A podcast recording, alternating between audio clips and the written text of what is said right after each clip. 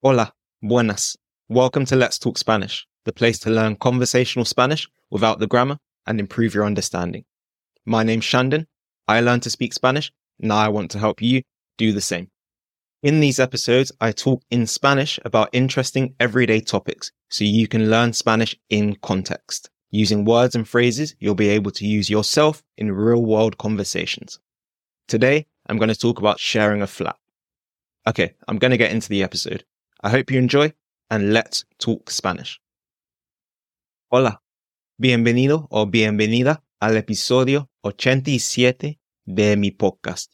Muchas gracias por escuchar. Primero, quiero decir que este episodio es un poco diferente de los otros episodios de mi podcast. Por primera vez, voy a grabar este podcast sin guion. Normalmente escribo todo el episodio en mi portátil y escribo todo y preparo todo antes de grabar el episodio. Y luego lo leo para grabar el episodio. Pero por primera vez no tengo un guion. No he escrito mucho. Tengo unas notas, pero quiero que los episodios sean más conversacionales, más naturales, porque quiero enseñar español más conversacional, más fluido, más natural. Así que en estos, episodios voy a hablar de una manera más natural, sin guion, sin escribir mucho. Y es probable que vaya a cometer más errores a lo largo de los episodios, pero es mejor. Y como he dicho antes, yo no soy nativo, no hablo español como primer idioma. He aprendido es español y como, como tú, como todos, cometo muchos errores en mi español y quiero que eso sea más claro por mis episodios, por este podcast. Vale, hoy voy a hablar de un tema del que no he hablado antes. Y este tema es compartir un apartamento o compartir una casa. Y no trata de compartir una casa o un apartamento con familia. Eso es algo muy diferente y algo que hacemos todo, claro quiero hablar de compartir un apartamento o una casa con amigos o con desconocidos, que es algo muy, muy diferente en mi opinión.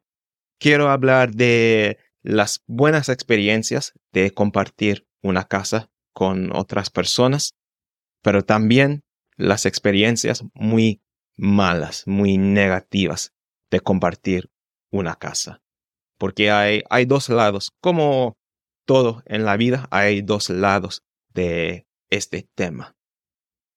Compartir una casa es más económico, claro, mucho más económico que vivir solo. Sobre todo en Londres, donde vivo yo, porque los apartamentos y las casas son súper caras en, en Londres. Así que es mucho más económico compartir una casa y vivir con otras personas. En este momento, yo vivo con dos otros hombres que tienen veinte y tantos años, como yo. Yo tengo 27 años en este momento. Y he compartido un apartamento antes en la universidad también. Y voy a hablar de mis experiencias.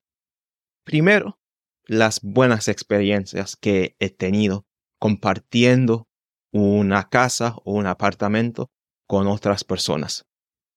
Como acabo de decir, en la universidad compartí una casa muchas veces y predominantemente compartí una casa con amigos, que siempre va a ser mucho mejor que compartir con desconocidos, claro. Y en la universidad tuve muchas buenas experiencias.